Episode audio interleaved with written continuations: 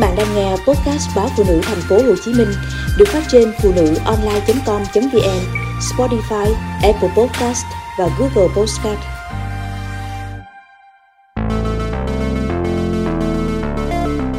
Nhập viện cấp cứu mới biết mình bị tiền sử dị ứng thuốc. Mỗi tháng, đơn vị dị ứng miễn dịch lâm sàng, Bệnh viện Đại học Y Dược Thành phố Hồ Chí Minh ghi nhận từ 20 đến 30 trường hợp dị ứng thuốc. Điều đáng nói, nhiều người từng có dấu hiệu dị ứng thuốc vài lần trước đó nhưng lại chủ quan bỏ qua. Đến khi tự ý mua thuốc uống tiếp và xuất hiện triệu chứng trầm trọng, phải đi cấp cứu, họ mới biết được nguyên nhân thực sự. Thạc sĩ bác sĩ Trần Thiên Tài, trưởng đơn vị dị ứng miễn dịch lâm sàng Bệnh viện Đại học Y Dược cho biết, thời gian gần đây đơn vị liên tiếp ghi nhận các ca dị ứng thuốc, chủ yếu dị ứng thuốc kháng sinh, kháng viêm và giảm đau. Cụ thể, ngày 12 tháng 9, nữ bệnh nhân Phương Kim, 28 tuổi, ngụ quận 10, thành phố Hồ Chí Minh, đến khám trong tình trạng mi mắt, môi sưng to. Khi hỏi bệnh sử thì bác sĩ biết được bệnh nhân đang bị viêm họng. Tối hôm trước đã tự mua thuốc uống. Điều đáng nói, những loại thuốc bệnh nhân đưa cho bác sĩ xem không hề có nhãn mác, mà là những viên con nhộng màu xanh, đỏ được chia vào từng bịch ni lông. Sau khi xem qua, bác sĩ đoán đó là thuốc kháng sinh, kháng viêm. Bệnh nhân được chẩn đoán bị dị ứng thuốc. Chị Kim kể với bác sĩ, đây không phải là lần đầu chị bị sưng môi và mi mắt như vậy. Trước đó chị cũng từng bị tương tự vài lần nhưng nhẹ hơn và các triệu chứng tự khỏi nên chị cho rằng không quá nghiêm trọng. Không ngờ lần này chỉ sau một đêm mà mắt và môi sưng húp nên chị đành phải đi khám. Nếu bác sĩ không chẩn đoán dị ứng thuốc, chị Kim còn tưởng mình bị một loại côn trùng nào đó cắn trong lúc đang ngủ. Bác sĩ cũng đã yêu cầu bệnh nhân lập tức ngưng sử dụng loại thuốc điều trị viêm họng đang uống, đồng thời kê cho chị thuốc kháng histamine. Ngoài ra, bác sĩ khuyên chị Kim đi khám chuyên khoa tai mũi họng để được bác sĩ chỉ định thuốc điều trị viêm họng phù hợp, thay thế lại thuốc vừa dùng. Trường hợp khác là ông Phan Đăng Thành, 56 tuổi, ngụ tại quận Tân Phú, thành phố Hồ Chí Minh, nhập viện Đại học Y Dược Thành phố Hồ Chí Minh cấp cứu trong tình trạng nổi mề đay toàn thân, khó thở, tụt huyết áp và ngất.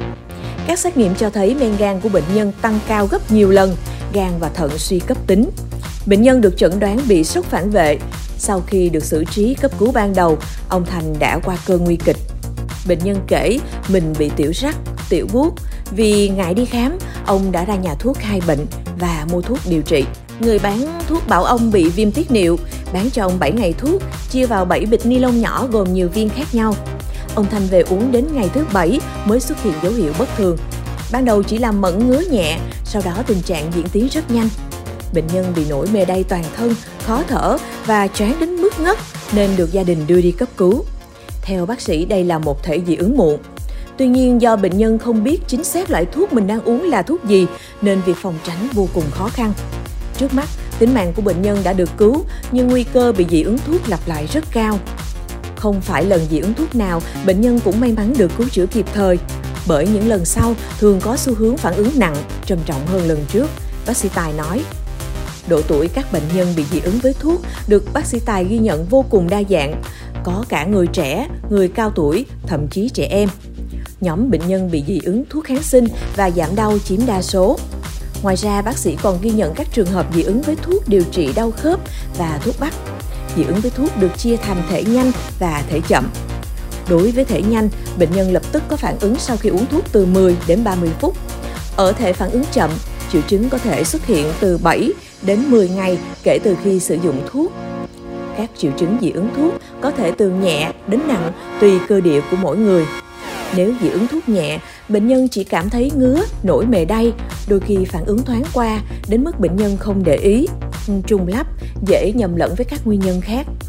Các triệu chứng dị ứng thuốc nặng cần lưu ý là sưng đỏ, nổi mề đay toàn thân, khó thở, vùng da nổi ban tổn thương nặng với những bóng nước như bị phỏng và lột ra.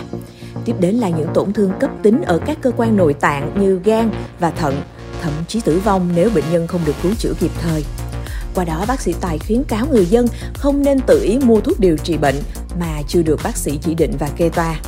Nếu bản thân từng bị dị ứng sau khi sử dụng một số loại thuốc nào đó, cần ghi chú lại và nói cho bác sĩ biết để được kê loại thuốc khác thay thế. Trong quá trình sử dụng thuốc, nếu thấy xuất hiện bất cứ dấu hiệu khác thường nào, phải lập tức đến cơ sở y tế để được thăm khám và can thiệp kịp thời. Bác sĩ Tài đã ghi nhận không ít trường hợp bị dị ứng thuốc nhưng cố gắng chịu đựng bởi nghĩ mình có thể tự khỏi. tới khi tình trạng trở nặng, đe dọa tính mạng, người bệnh mới tới bệnh viện cấp cứu, khiến cho việc điều trị rất khó khăn. Dù qua khỏi, nhưng bệnh nhân vẫn phải đối diện với nhiều di chứng về sau. Đối với những ca nghi ngờ dị ứng thuốc, khi tới khám tại đơn vị dị ứng miễn dịch lâm sàng, Bệnh viện Đại học Y Dược Thành phố Hồ Chí Minh, bệnh nhân sẽ được cho làm xét nghiệm dị ứng để xác định loại thuốc gây dị ứng. Có nhiều cách để xác định nguyên nhân gây dị ứng, chẳng hạn phương pháp test lấy da có thể xác định được 40 loại dị nguyên khác nhau, bao gồm các loại thực phẩm, bụi, nấm mốc, phấn hoa, lông súc vật, vân vân. Phương pháp này có độ chính xác cao, an toàn và cho kết quả nhanh chóng. Tóm lại, khi điều trị dị ứng, tốt nhất là tìm được yếu tố dị nguyên để có thể cắt ngay tác nhân dị ứng mà bệnh nhân đang tiếp xúc. Từ đó bệnh nhân có thể phòng tránh. Sau đó tùy mức độ dị ứng, bác sĩ sẽ cho những chỉ định cần thiết. Nếu bệnh nhân có tiền sử sốc phản vệ, sẽ được hướng dẫn mang theo thuốc bên người nhằm kịp thời sử dụng trong tình huống khẩn cấp khi có phản ứng dị ứng xảy ra.